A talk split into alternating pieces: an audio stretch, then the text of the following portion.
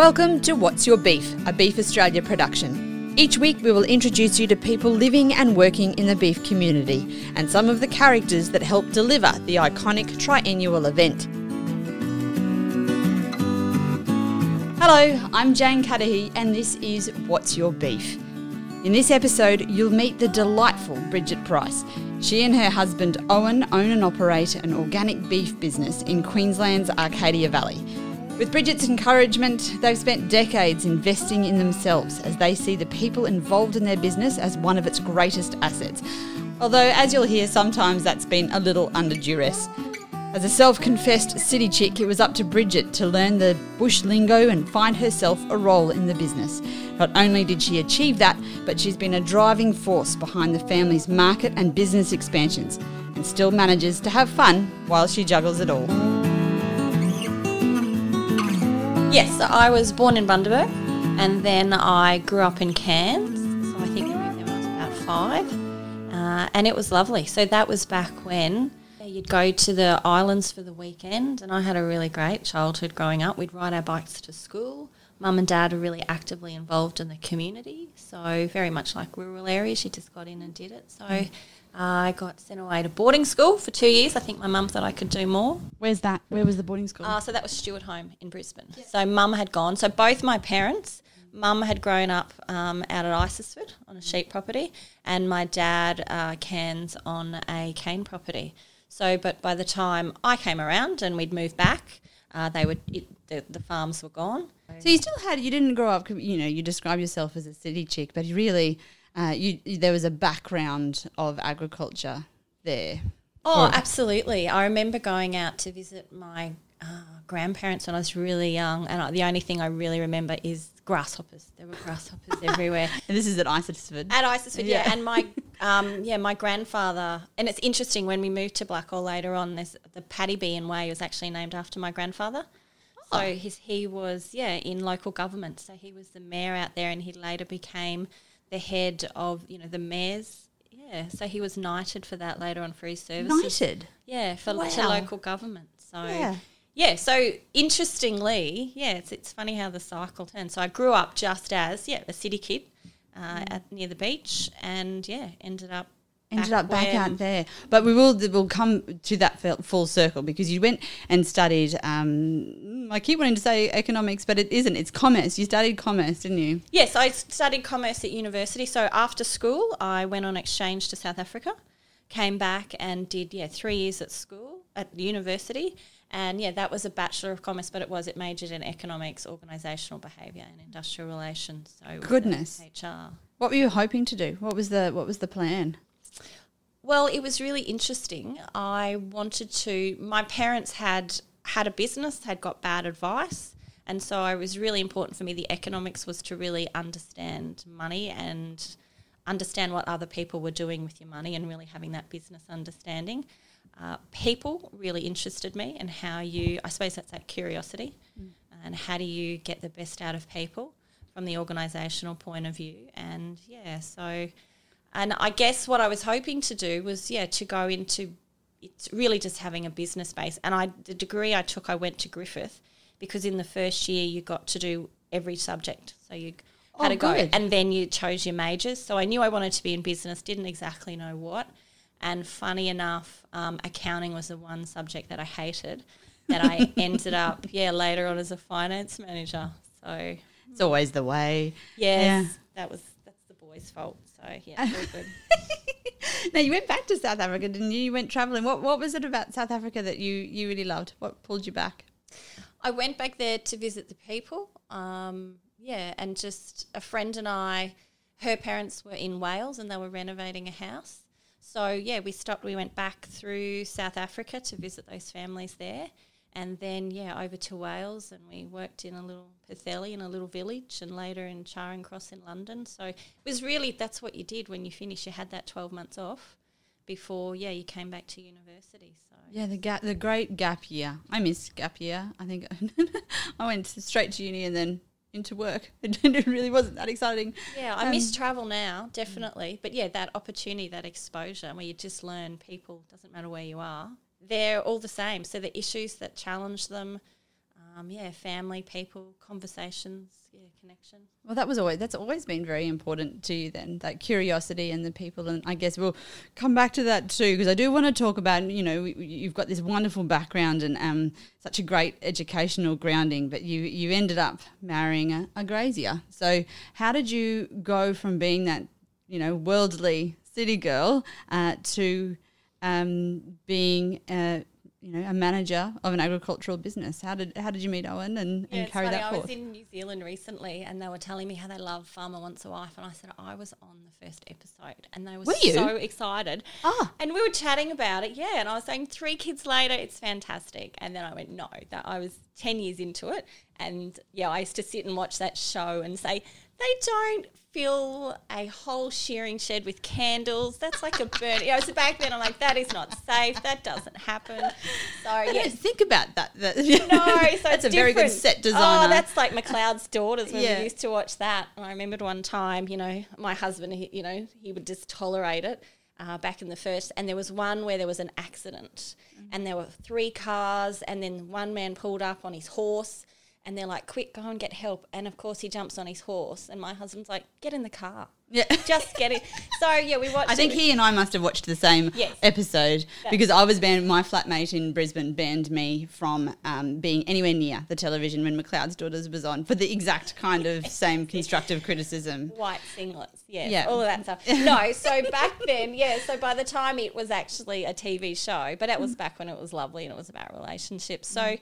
I had, so after all my travel, I decided that I really wanted to see a bit of Australia when I came back. Mm. And you couldn't be a backpacker like you could in Europe.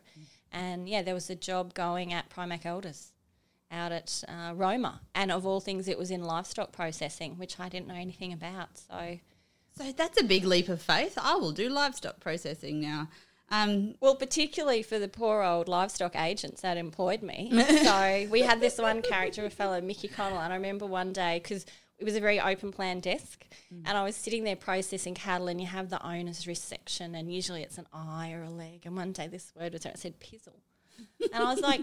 What is this? Guys, can you write English? And anyway, so I got marched into the manager's office and we sat down and he's saying, you know, there's certain things, you know, this is now getting ridiculous what this girl knows and what she doesn't. and then he was taking the complete Mickey, and then I was like, oh, it's a penis, right? You know, you work it all out. But then there's a whole language I had to learn. So yeah, driving down the road one day, and my husband pulls up as you do in the middle of the road, and he's mm. talking to his mate Kenton. And I remember the conversation going, oh, they'd been working cattle. And he was like, oh, mate, that bull gave me a pizzling today. And you can imagine me going, what? Hang on. Yes. so there yeah, was, uh, yeah, that's a bit literal. You still Yeah, had the yeah. literal thing. yeah, yeah, I'm just going, okay. So, yeah, there were a lot of words I had to learn and a lot of conversations, and just to, yeah, really pause and take a breath and learn not to react straight away to the conversations, but yeah, be a bit curious and, yeah. Hmm. So then you, you met Owen, and where did where where did you go? Like when you when you got married, where did you you went to Blackall then? No, so yeah, well, actually, we were married for about a year, and yeah, so that was I wanted to see a bit of Queensland, so I went to Roma, and a friend said I wanted to know where can we go for a drive. So she said, you, someone suggested go out to the Arcadia Valley Lookout from Roma. It's beautiful. Another friend there, Beck, went, oh, I've got friends. So she was mates with Kenton and the guys. Ah, And so that's how that, yeah. So she was a bit matchmaker, I guess. And so we went out there for the day, and yeah, three girls rocked out, and yeah, Kenton was like, "Oh my gosh, girls are coming." So yeah, I remember. Mm. Don't he- talk about the pizzling, boys. Like No, no, keep it clean. it. So that's it. So and he rang his friends, and Owen was one of them going, "Oh my god, this girl's coming to my house. You really need to come." And you know, I remember too. You know, with the work shirts. yeah. Yeah, and he made the effort, and he had the creases down, so he'd obviously put a new work shirt on. Oh, so the, it was the crisscrossed, the Yeah. crisscross creases. You mean Yeah, yeah, so, so the that- folded. That's it, the folds in it. So yeah, it was very different. So very and a very different world. So when Owen and I, and so from there they would come into town, and we would yeah. Uh, but generally, we'd be at the you know we'd knock off at five, and then they'd come in and they'd you know bring pigs into the pig box or something like that. So they'd eventually get there. And yeah, I remember. And so I think when we first met people, I had this same girl who Beck who was matching us up and she was saying, you know, you really need to go and chat to this boy.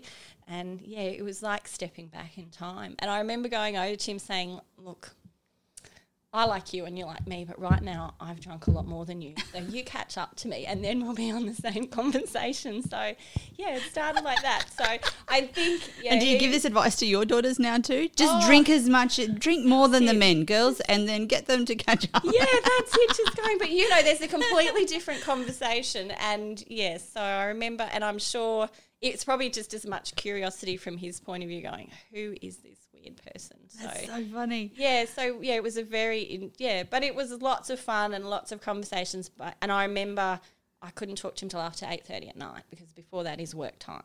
And then if he'd been working on machinery, I'd have to say, what about the manifold? Manifolds always fall off. I don't even know to this day where a manifold is, but I could say that. And then he'd go off on a tangent and we'd have a lovely chat. So That's so funny. So it was very old school. That started with, yeah, a lot of conversations and a lot of communication. And and it's the same when we got married. It was really about well, how do you make how do you make marriages work out here? You know what what works and what doesn't. And we did a lot of talk. Well, I you know girls talk it out to work it out. Yeah. Whereas guys just you know go and do something practical. Yeah, go and play with the manifold. Yeah, and he just eventually said, "Look, I'm not going anywhere. You just have to work out if you think you can handle this." And mm. yeah, so that was interesting. So and then because we'd done a lot of talking about getting married, when it came around to doing it, it was like, oh, okay, so we were like, so we decided we'd skip all the fuss and we weren't technically engaged. So we went to the Cook Islands. Oh. So we went to the Cook Islands. Uh, ex- people came back expecting us to be engaged and we came back married. so yeah, we skipped all that stuff. And so yeah, we just, yeah, got on with, yeah, because we'd done a lot of talking about, you know, you get, you have a wedding day, but mm. then what does marriage mean? So mm. um, yeah, so then we were married.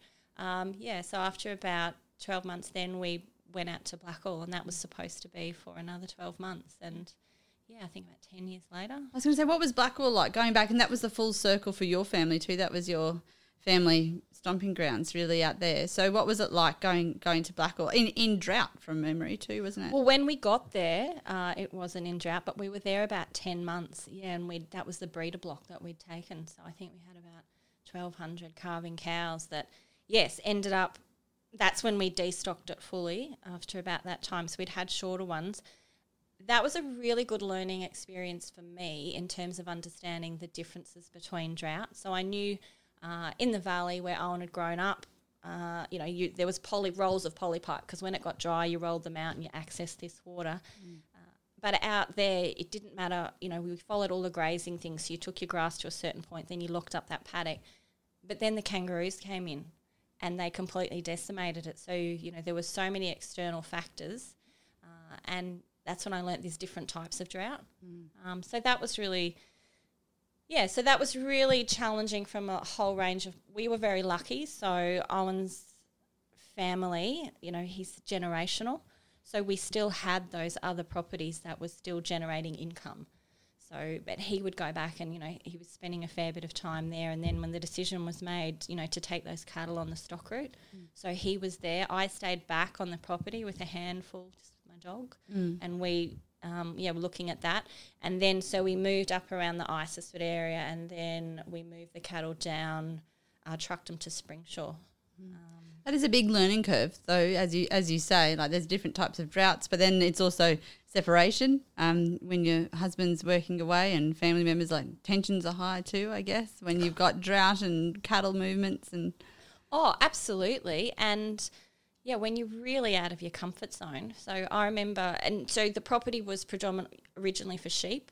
So uh, even the water like until they i remember one night it was like midnight and there was no water at the house. So to get in the car and drive all the way up and clean the bugs out of the um, you know these slimy things that would yeah, get in the top because the water for the flow was set up for the shorter one until we could change them over. And I had my dog Jess, a border collie, and she wouldn't even get out of the car. I'm like, well, you're so brave, but I would like have my washing up gloves and to do it. So yeah, there's the stuff that you just do. Um, but yeah, absolutely, it it tries people, and that's what I find interesting. Everyone talks about resilient, mm. you know, resilient landscapes and resilient, but in the bush, it's about resilience because resilient you know, you bounce back and, you know, that's bouncing back to that original point after challenge. But mm. we don't. Everything evolves and changes, but resilience is about your mindset and your attitude. And mm. you've really got to admire, you know, what makes people dig deep. Mm. and what keeps them going when they have that groundhog day.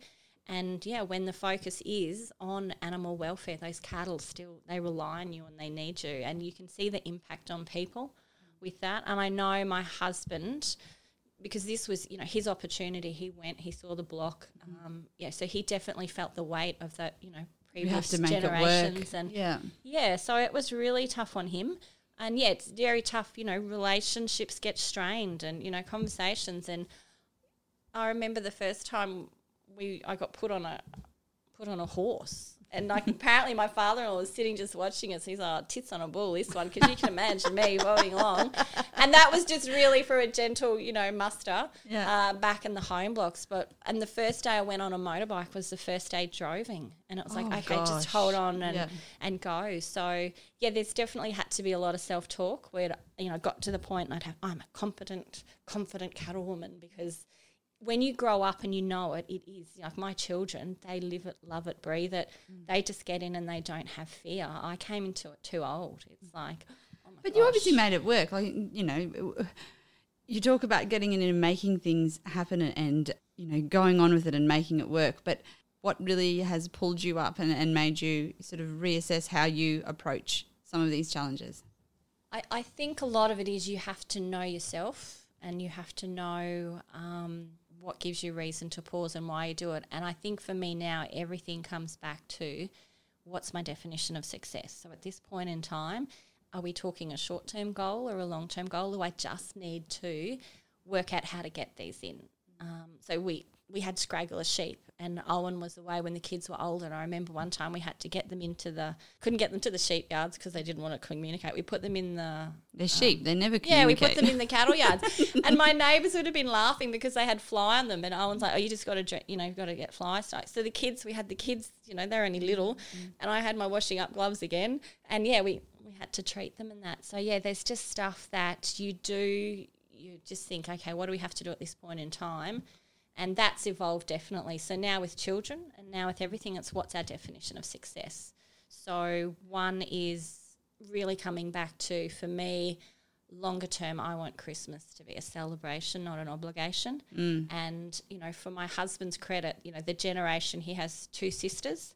So for him, when we had the opportunity, was to, you know, sort through succession to give his sisters the opportunity to go, okay, we're not on the land, but yeah, what's our opportunity that we can do? So sorting that out and, and getting that ownership, but really working in understanding that we are just the cog in the wheel. Mm. So, what foundations and what do we have to put in place? So, a lot of it is how do we role model? What do we need to know for our kids? What will be our definition of success at this point in time, at that point in time? So, any of the challenges that we have, that Blackall property, when we bought it, was also when all the political, there's a word for it, but we'll keep it clean. That was happening when, yeah, and so that became political, and the the vegetation management laws came in the first round. So we had bought a property with advice. We got there, and essentially we had all of these experts on our property saying you can't do anything. Um, so yeah, so a lot of that with the challenges. So for me, then that's when I could find my niche. So you know, read the legislation, understand it. My background in because I worked with Queensland Health.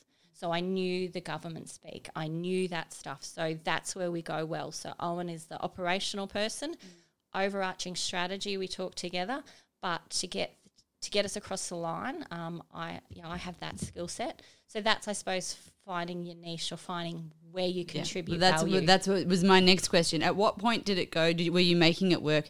When did it switch from making it work because of your love for Owen and wanting to have that really amazing relationship to actually this is a great business and I want to make it better and finding that place for you to to really push your business forward?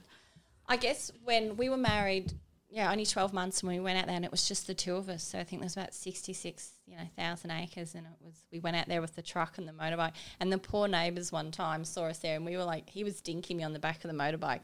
Down the road, you could just see their faces going, "Oh my gosh, what have we got here?" So, yeah, that was Pull up a chair, fellas. Yeah. This is going to get interesting. yeah, that was it. So that's just when we had to, yeah, make it work. So uh, I think one yeah it's that commitment communication commitment. So once yeah once i had committed yeah you, you do make it work. But yeah and a lot of patience on his t- mm. side. I said you'll be able to work with anyone once mm. you because you know i i need it explained to me. He was like give it to me i'll work it out. Mm. i'm like nope step by step and repeat repeat and repeat. I think what i find really impressive about the both of you is this um, is a big commitment to to personal and professional development uh, certainly in the last few years. So now, you know, we've skipped a few steps, but you're um, based in the Arcadia Valley with a number of properties and another one at Rockhampton, and it's a big organic beef business.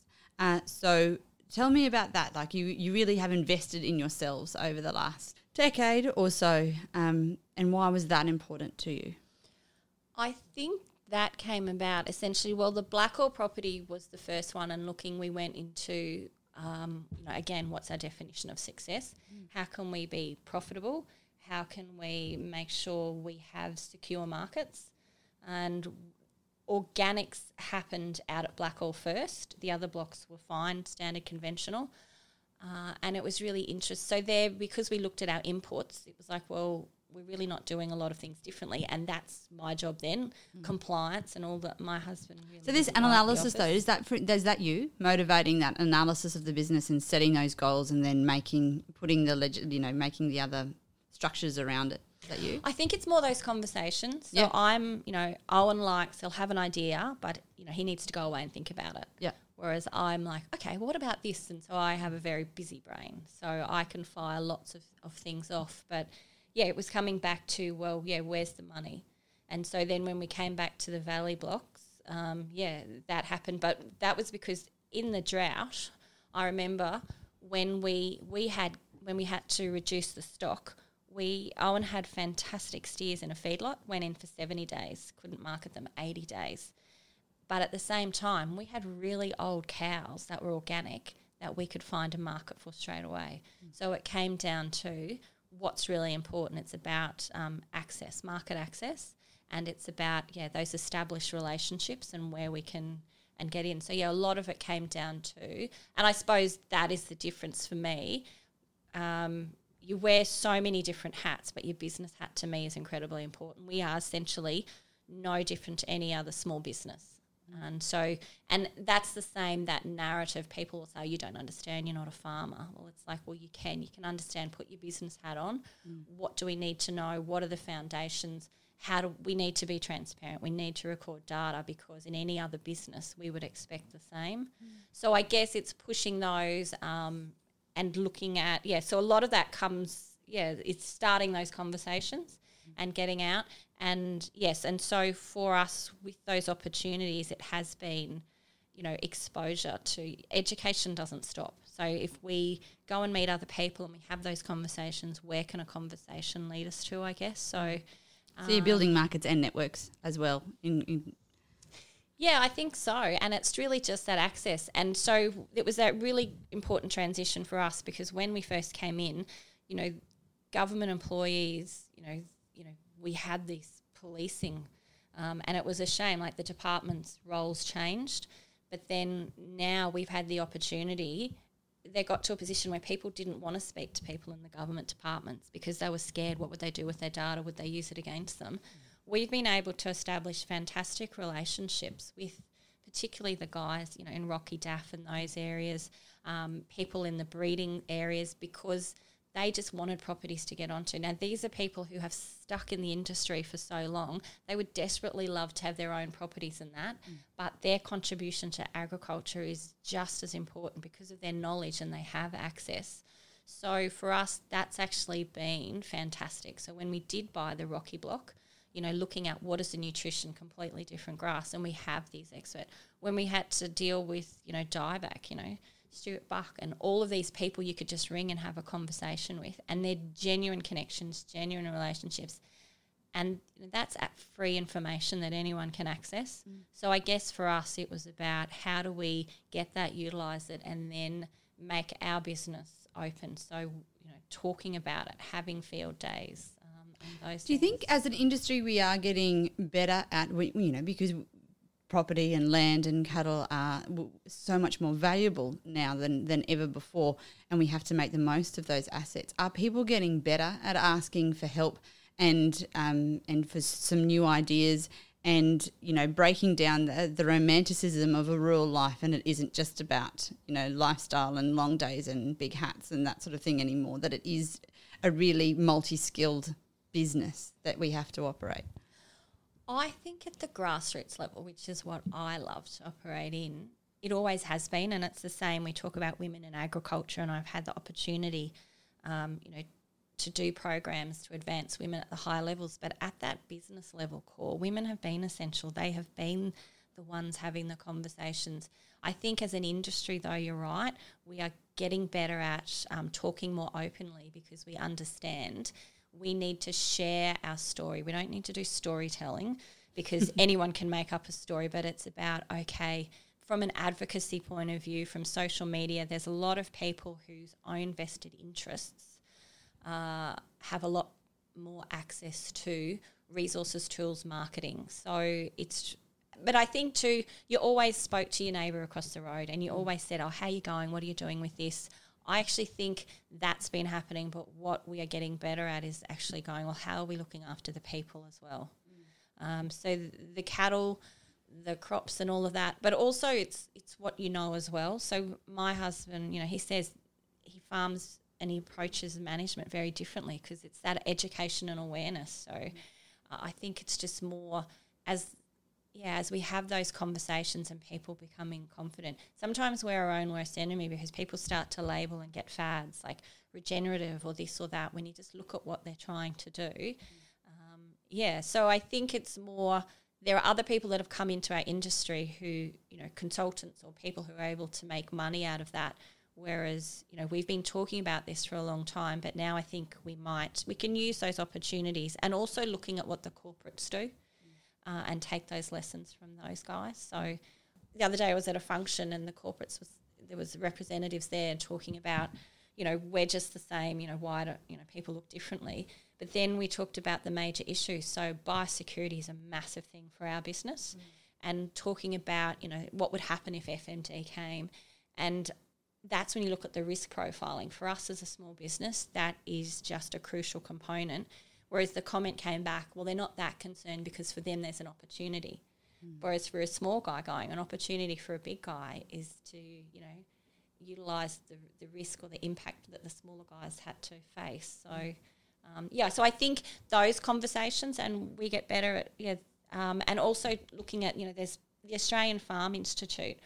You know, we're getting a lot better at saying, well, what do we have to do and what evidence do we have to provide and how do we have to show um, it's that translation of information, I guess. We know all this stuff, but we sometimes don't know the language to use to be able to communicate. oh, that's exactly right, especially with that scientist scientific community as well that have so much to offer. You know, like you mentioned the DAF, and you know that that's Queensland, Queensland Department of Agriculture, but you know it's the same in every state and territory. There's an amazing resources there that's accessible to everyone that may not break through because of the language that they're using which is disappointing. I want to talk a little bit more about the connection side of things, though, because you did start your.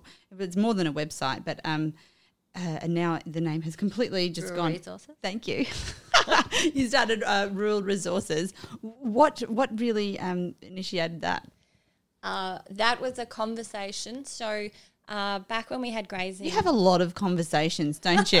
You're just a little chit chatter, yeah. So it was a conversation at a grazing um, best management practice, grazing BMP workshop.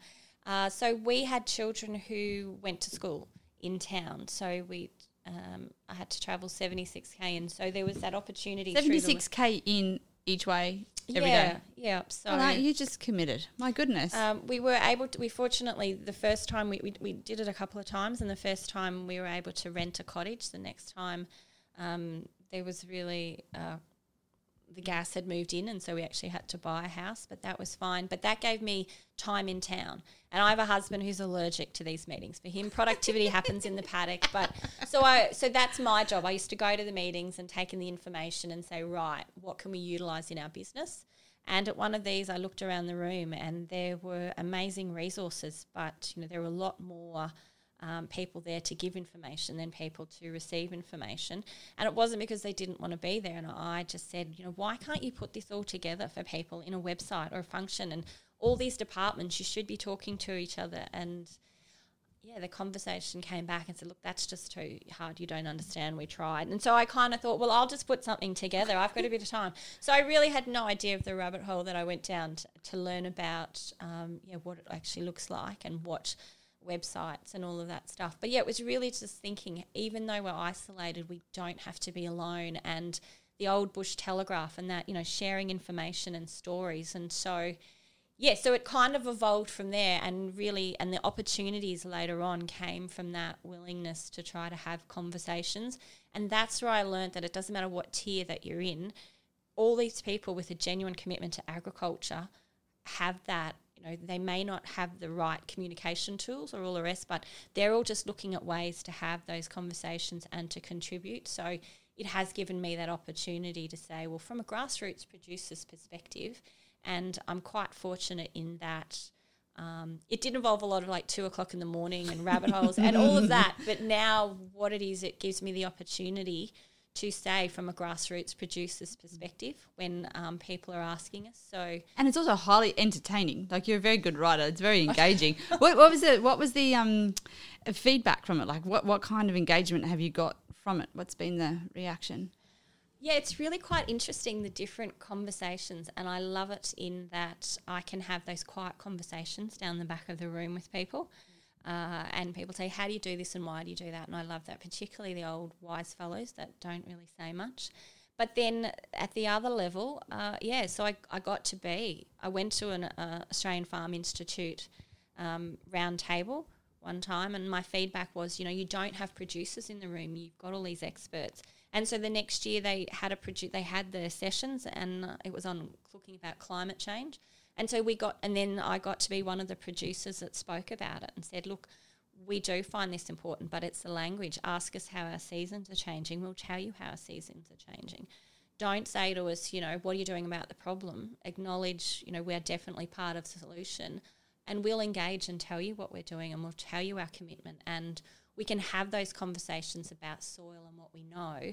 But if you push against us, you know, we will push back. Mm. So half of it what? has been that access. Don't acknowledge the, the, the, knowledge that producers have.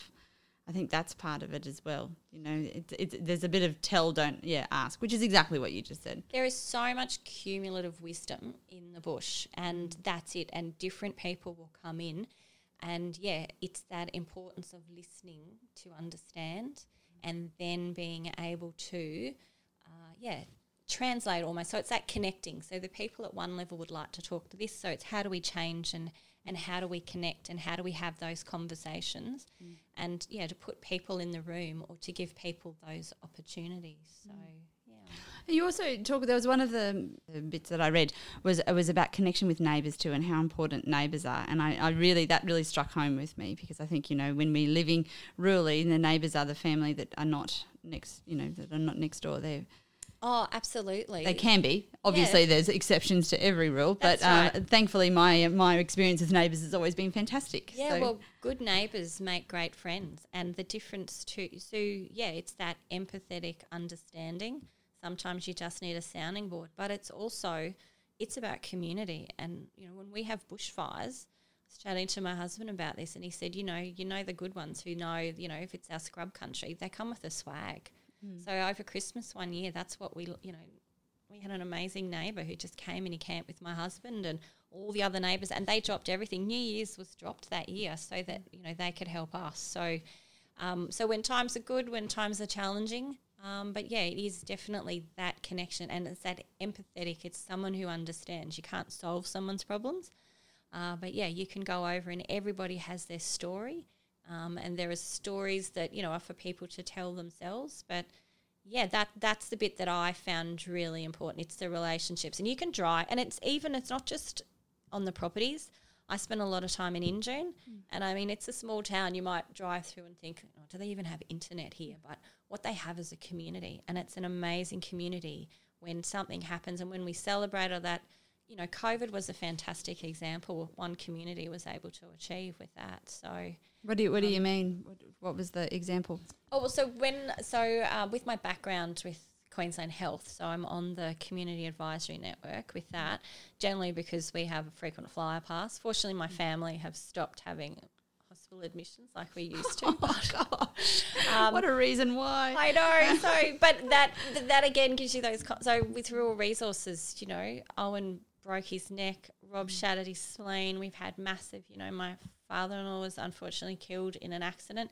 All, you know, just um, yeah, nothing intentionally done wrong. It's just this stuff. So it's about that gives you that outlet to have those conversations, and that's what rural resources is about. Those. Um, also, sharing the resources. If we do it in our business, are there things that we can share? But also, yeah, the narratives and the conversations and those community. Uh, yeah, what happens? Um, yeah, and it, it's the wisdom too. And what I love is so, a neighbour down the road. I think this is their sixty third year of marriage. So, you know, you can have that quiet conversation where you know things are just frustrating you and they can just drop those little pearls and you know and they're willing to be vulnerable too and go you know because when when functions are on everybody's best on show but you can yeah there's people always someone there willing to help you and sometimes in the most unexpected way so when you when you're talking about building communities and this could be you know in terms of of rural resources um, which is your business but um, also just with you know the neighbours that you're putting maintaining flood fences with and that sort of thing how do you build that community and that trust to be able to have the conversations I think it's about time. So I said before I was in New Zealand recently and I loved this quote that it said take time out of the schedule. So yeah, that we're so busy and we're so rushed, but that's what I love. I remember, so we have a rec hall um, in the Arcadia Valley where the functions, and it waxes and wanes different times, it, um, depending on the need and what where people are up to. But I remember when I first went there, I learnt that you know, the husband's going, radio, but it's time to go at the end of this function. And you have all these Toyota traybacks lying down beside the tennis court. And the minute you see the lean happen, you give yourself a good extra 20 minutes. So, Go and pour yourself another drink. We're yeah, going to yeah, be here it. a while. Because, like, you know, you're madly rushing around getting kids and you're going, hang on, now the men are actually starting to have those chats. And I think that's the difference. You can ring someone on the phone and say, how you going? Yeah, yeah, it's all good. But to look someone in the eye and say, yeah, how are you really going? And it's that – um, my friend in town, she manages the bowls club, and that's I call that the men's mental health club there. So it's understanding, yeah, those conversations, but it's time, and you have to, yeah, it's that no like trust in any situation. It's about spending time and having it's a genuine commitment. And what I love about rural communities is, you know, we have characters and they're genuine characters. Anyone else should go, oh, who are they? And you go, oh, they're a character. so everybody's just a character, and you're so accepting. Um, yeah, all the quirkiness and everything else because you really look at everybody's values, you know, and that's and I think that's where ag can connect a lot better too, like connect at that values level. So this is why we feed our family, and this is what we do for our family, and that's how we can connect. But it's that values alignment. So you can run your business differently. You might not agree on, you know, this type of bull or that type of production method, but at, at the end of the day, where it's about families and it's about generations and it's about foundations and it's about community and it's about caring and showing value and letting people know, uh, yeah, if they need you, you're there. You don't see them all the time, but yeah, I love it. So, what do you say to your children? You've got three children, all of whom you say you know are, are vested in the business and are very passionate about rural lifestyle. You know, they're finishing school. Um, you know, as an average. Yeah. um, what are, what are you saying to them? Are they you know are they as excited about a future in in agriculture, or are they going to go and do something different? No, absolutely. So we've been really open with our children, and it, you know, to my husband's credit, he's the he's the generation where you know, we're having these conversations and saying, okay, if you want to be part of the business, it, th- these are the ups and downs. These are this. We're looking to moving into you know meetings that are more formalised. This is how we run the business. And looking are you including them in decisions? Like that's yeah. yeah and, so you know, and we're actually budgets. Yep, all of that stuff. And so so our son, he's a pretty busy boy. So he did two two terms of grade eight at boarding school, and it was just easier to bring him home and keep him busy. So he, yeah, he basically put himself. I think I had the tag of home tutor, but it was his commitment. So yeah, he essentially um, put himself through all the way. High school, so he finished high school, but sort of home homeschooling. Yeah, he did that through distance ed. So Yeah. grade ten, he did a school based traineeship at home, Mm. and then eleven and twelve, he did English and maths. And he thought he, you know, grade ten was enough, but we compromised, and he did English and maths, and he did a dual diploma in agriculture and agribusiness Wow. management while he was. Uh, but that was to his credit. Um, his teachers, like it was you know, hats off to the teachers because we did get phone calls that saying, you know, we're worried he's operating heavy machinery when he's doing his English lesson because he'd be on the grader and you know the beeping as he reversed up. And I, please, mate, but yeah, he he's a bright kid. So, and that's what agriculture needs. It needs those bright kids. We don't um, have the educational facilities for the kids that don't want to sit in the university and don't want to do that stuff. But yeah, so he's um, been 12 months out now and he's integral in our business, but he had been integral the whole way through. So he and my husband, yeah, right Is that like hard to negotiate when you know you you both, but you have a real uh, value of education and and like ha- have had quite a formal education, but could see that it didn't quite meet what he needed out of life. Like that that must have been a pretty big I think it's that stretching the limits there. yeah, that's that life thing. So Rob was our son who, yeah, came off the bike, um, shattered his spleen, spent two nights in the ICU. So, uh, you know, had an emergency splenectomy. You know, a third of his blood when they opened him How up. old was he? I think he was about twelve. Oh god, So a that's third of his- tiny. Third of his blood was sloshing around in in his stomach, and so you know you have those things. You think you know you really when they get to boarding school, and he was quite miserable. He was quite a busy kid, and he was miserable there. So Where was he, Rocky? yeah, so he was up there. So and different schools suit different kids. Um, that didn't you know didn't suit him. So um, yeah, that was back. You know, a lot of schools now for some kids they want to keep them medicated and they want to do that was suggested, and so we were like, no, bring him home and keep him busy and let his busy brain go. And so so to manage Rob, that's what we do. We keep him busy, but also you know, he's an amazing asset in our business now. So we give him projects. So, you know, he's our data, he's our tech guy. He's looking at, you know, he's our liaison with all our neighbours at the new property. And it's that energy and that enthusiasm. So we just wanted to harness that that way. Uh, our daughter Maddie, she's just finished grade 12. And while she was at school, there's a program called Sun, Start Uni Now. So she did two um, ag subjects there you pass one and it's your pathway in. So she'll be working based up at that block and she'll be doing her Bachelor of Ag up there. So remotely. No, no. So Oh, no, yeah, it's only, yeah, it's only 40k out. So it's fantastic. But a lot of them, uni's not like when I went to uni. Mm. Um, yeah, so a lot of it now is online. So and she'll be able to move between properties as well. So that's fantastic. We've got two on board now.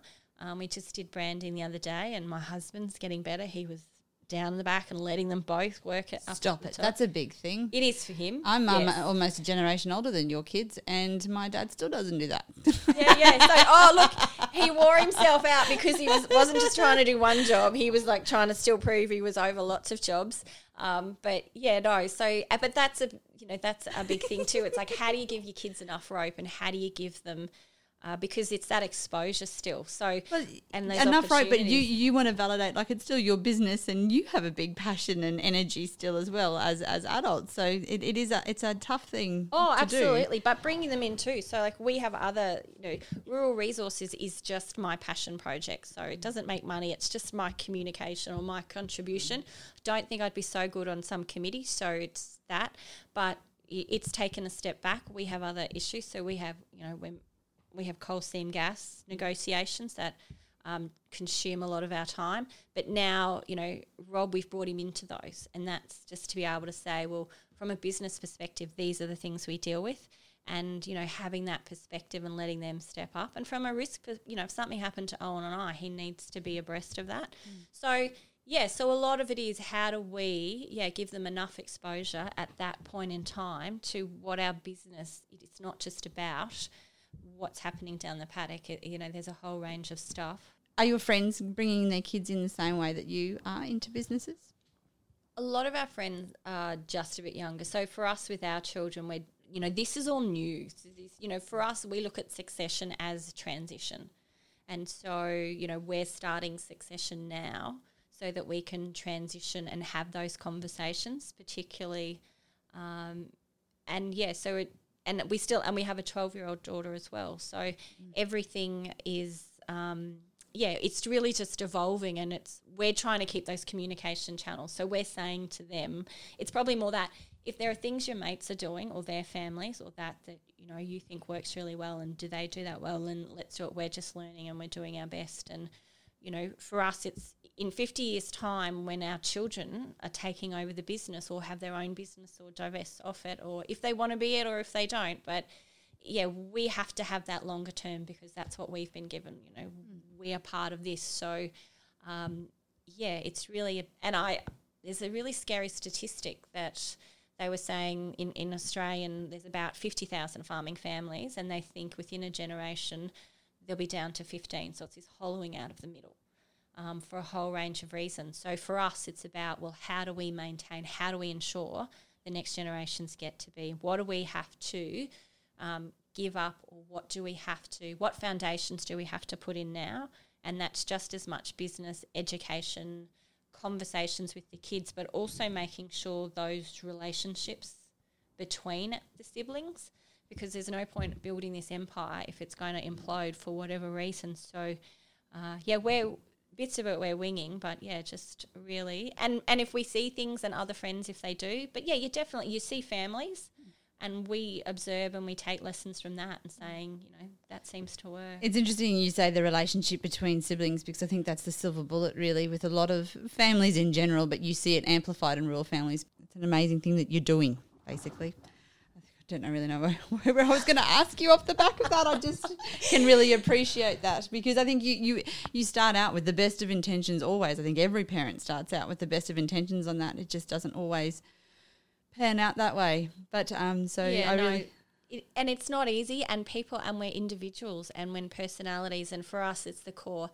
How do we make sure that they feel validated and that their contribution matters, and regardless of what their contribution is? Mm.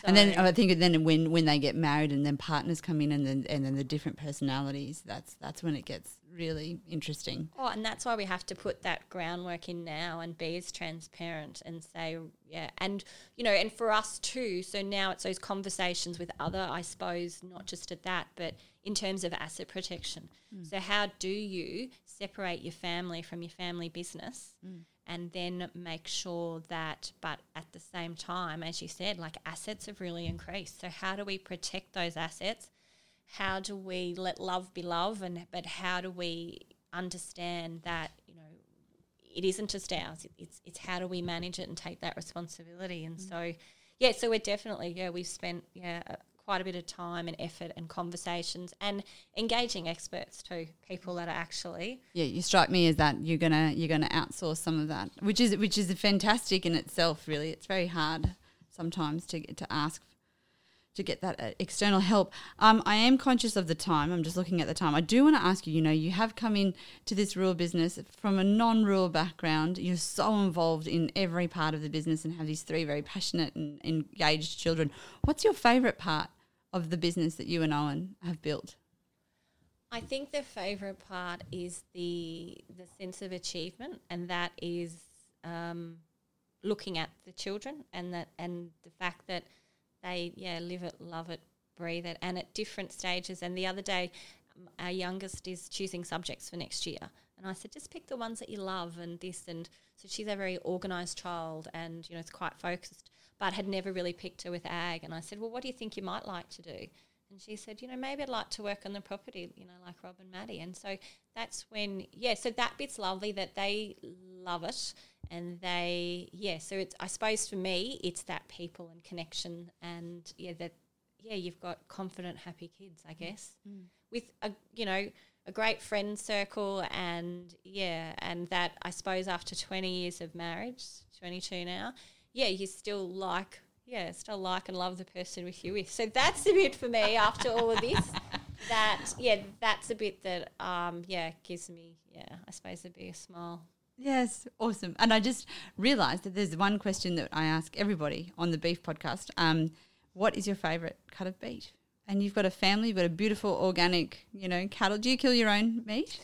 We have at times, but since buying additional properties, we're a bit busy. And um, yeah, so look, I my favourite cut because I'm a mum is you know we have an IGA in town and they have these twelve ninety nine grass budget um, rumps in there, and I love it because a bitch, a butcher put me onto it, and he said, you know, cut it up and have your fry pan ready, and you know, cut the end bit, and if it tastes all right, then you can cut it all up for steak. But if not, you've got stew, you've got stroganoff, you've got stir fry. So, as a mum with that, so we're just heading up to our other block, so I can go in and you know, Owen's so busy, I can go in and pick the rump, and then we cut it up, and we just have our little cryovac and we can move that around. And makes life really easy. So um, that's my practical one. If yes. I was going to choose a, a, gourmet one, it wouldn't be that. But yeah. Well, what would be the gourmet one? Like if you're having a date night, which uh, I'm imagining wouldn't happen that much, but if you were to shout yourself something special to have at home with Owen, what would you have? Oh, I just like the rib fillet toast. You know, yeah. those things that are pretty standard. You go in and you're pretty safe. So yeah, yeah but it's all good, isn't it? Yeah, it is. It is, in fact. Thank you so much, Bridget Price. It's been an absolute delight speaking to you today. Um, all the best in all of your various ventures, but of course, uh, uh, with your children, I guess, more than anything else. Family first. Yeah. Oh, that's it. Teenage years ahead. So wish me luck. oh, I do. I will. Thank you very much. Thanks for listening. I hope you enjoyed our conversation as much as I did. If you want to find out a little bit more about the Prices business, as I don't think we gave it entirely the airtime it deserves, have a look at some of Bridget's hilarious and engaging blog posts at ruralresources.com.au. In the next episode of What's Your Beef, we'll hear from David Foote, the inaugural chair of the freshly minted grass fed beef body Cattle Australia. Talk to you soon. I'm Jane Cudahy. Thanks for listening. You can hit subscribe to make sure you don't miss any of our episodes.